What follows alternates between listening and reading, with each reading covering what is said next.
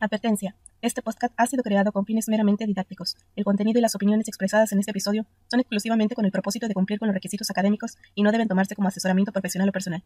De igual forma, cualquier personaje mencionado es ficticio y no representa a personas reales. Agradecemos su comprensión y les invitamos a disfrutar del contenido educativo que presentamos en este episodio.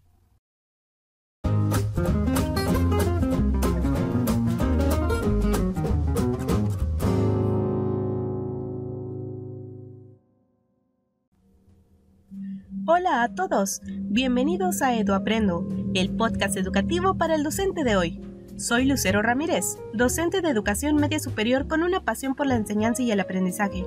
En el día de hoy nos sumergiremos en un tema de gran relevancia en el ámbito educativo, el papel de las estrategias didácticas en el aprendizaje situacional. Exploraremos cómo estas estrategias pueden impactar de manera significativa en el proceso de enseñanza-aprendizaje, brindando herramientas valiosas para enriquecer la experiencia educativa de nuestros estudiantes. Acompáñenme en este viaje de descubrimiento y reflexión sobre la importancia de la estrategia didáctica en el aula. Llegamos a la sección de entrevistando al docente de hoy y justamente tenemos el placer de contar con la participación de la maestra María Ordóñez, docente de educación secundaria, quien nos hablará sobre el papel fundamental de las estrategias didácticas en el aprendizaje situacional. Maestra María, ¿podría explicarnos qué son las estrategias didácticas, cómo encajan en el aprendizaje situacional y por qué son tan importantes en el proceso de enseñanza-aprendizaje? Claro, con mucho gusto. Las estrategias didácticas son acciones planificadas que el docente utiliza para facilitar el aprendizaje.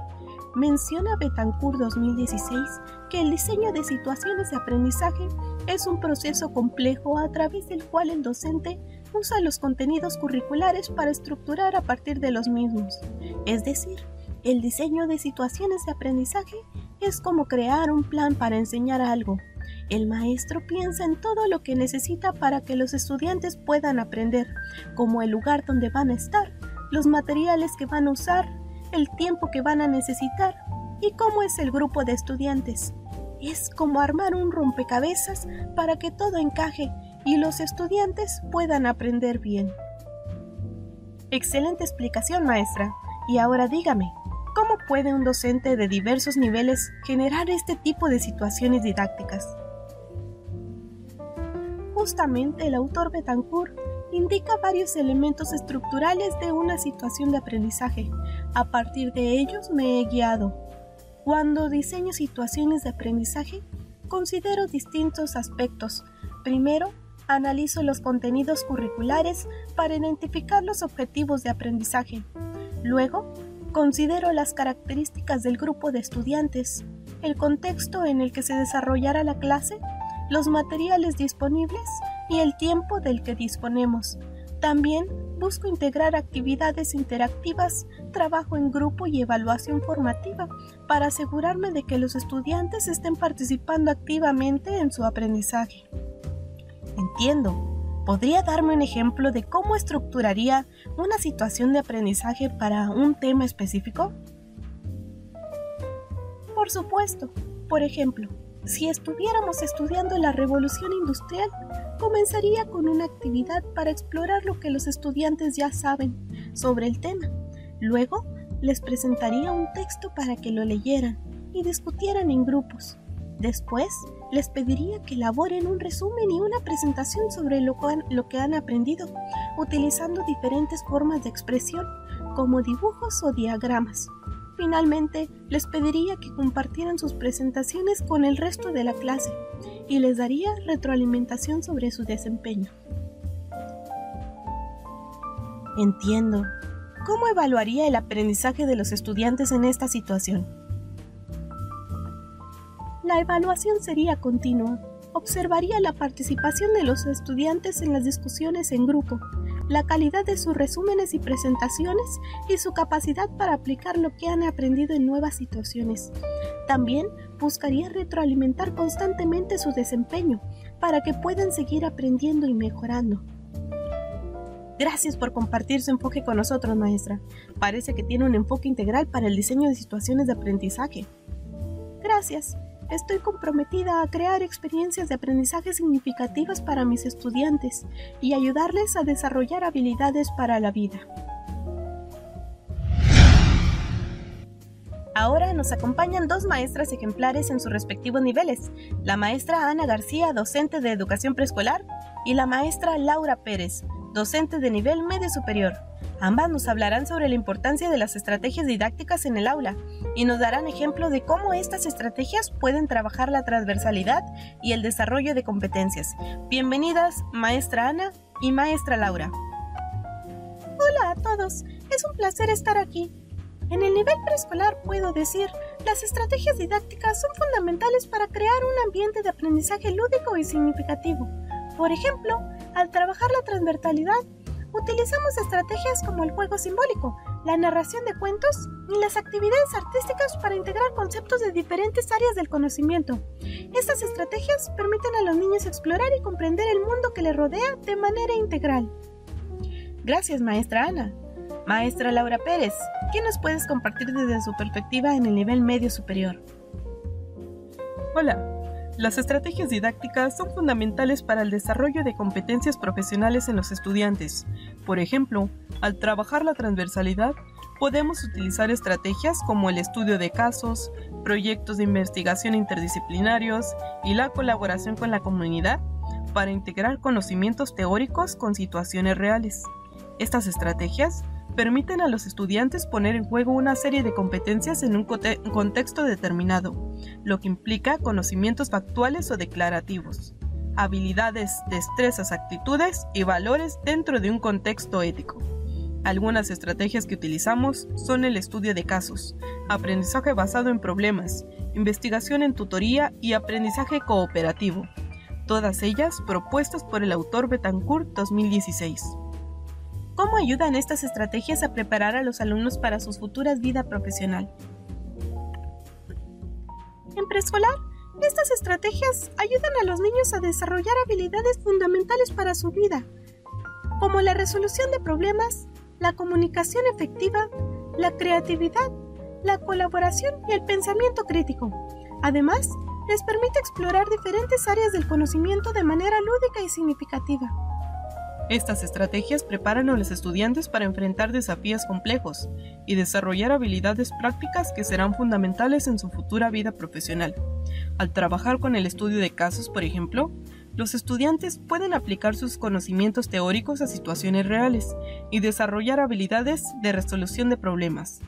Además, al colaborar con la comunidad en proyectos de investigación interdisciplinarios, los estudiantes aprenden a trabajar en equipo y aplicar sus conocimientos en un contexto práctico.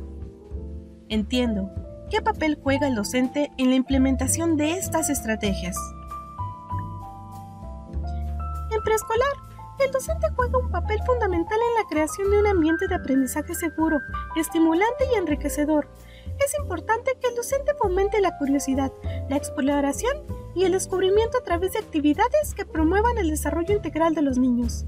En nivel medio superior, el docente juega un papel fundamental en la implementación de estas estrategias.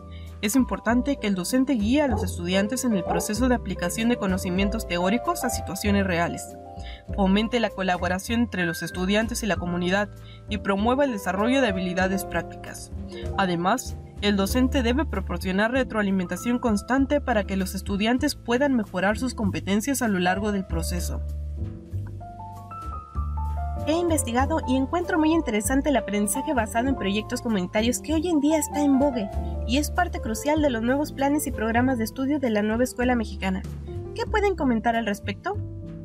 En el ámbito de la educación preescolar, el aprendizaje basado en proyectos comunitarios es una metodología sumamente enriquecedora. La nueva escuela mexicana propone una educación humanista, intercultural e inclusiva, abierta a la diversidad que promueva los derechos humanos y el ejercicio de la autonomía. Esta metodología les brinda la oportunidad de aprender, divertirse, crear y socializar a través de actividades desafiantes y les permite tejer redes con distintos actores de la comunidad, involucrándose gradualmente en las fases y momentos de los proyectos. El aprendizaje basado en proyectos comunitarios es una herramienta poderosa para formar a ciudadanas y ciudadanos críticos, autónomos, incluyentes, empáticos y solidarios, Tal como lo propone la nueva escuela mexicana, esta metodología permite a los estudiantes explorar su entorno, identificar situaciones problema y construir alternativas de solución de manera colaborativa. El aprendizaje basado en proyectos comunitarios permite a los estudiantes diversificar sus posibilidades de expresión y comunicación en distintos modos y formatos de representación, fomentando la expresión, comunicación, comprensión, construcción de identidades, convivencia, creación de vínculos con otras personas, acercación, acercamiento y apropiación de la lectura y escritura y la valoración de la diversidad étnica, cultural, lingüística funcional y sexogenérica. De hecho, esta propuesta de abordaje metodológico está compuesta de tres fases, planeación, acción e intervención, y 11 momentos que permite que los contenidos y ejes articuladores se encuentren de manera flexible de acuerdo con los escenarios pedagógicos, garantizando así la apropiación gradual de estos mediante el uso de actividades que promuevan la cooperación, el aprendizaje situado, la investigación, la acción consciente y críticas de maestros, alumnos, familia y comunidad en general. Toda esta información se encuentra disponible en el documento producido por la SEP 2022 de Avance del contenido para el libro del docente. Gracias por la explicación. Parece que estas estrategias son realmente importantes para el desarrollo de competencias profesionales en los estudiantes. Muchas gracias por sus aportaciones del tema, maestra Ana y maestra Laura.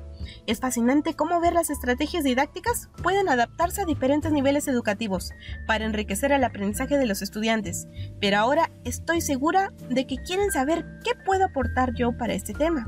Permítanme compartir un poco de mis propias experiencias en el tema.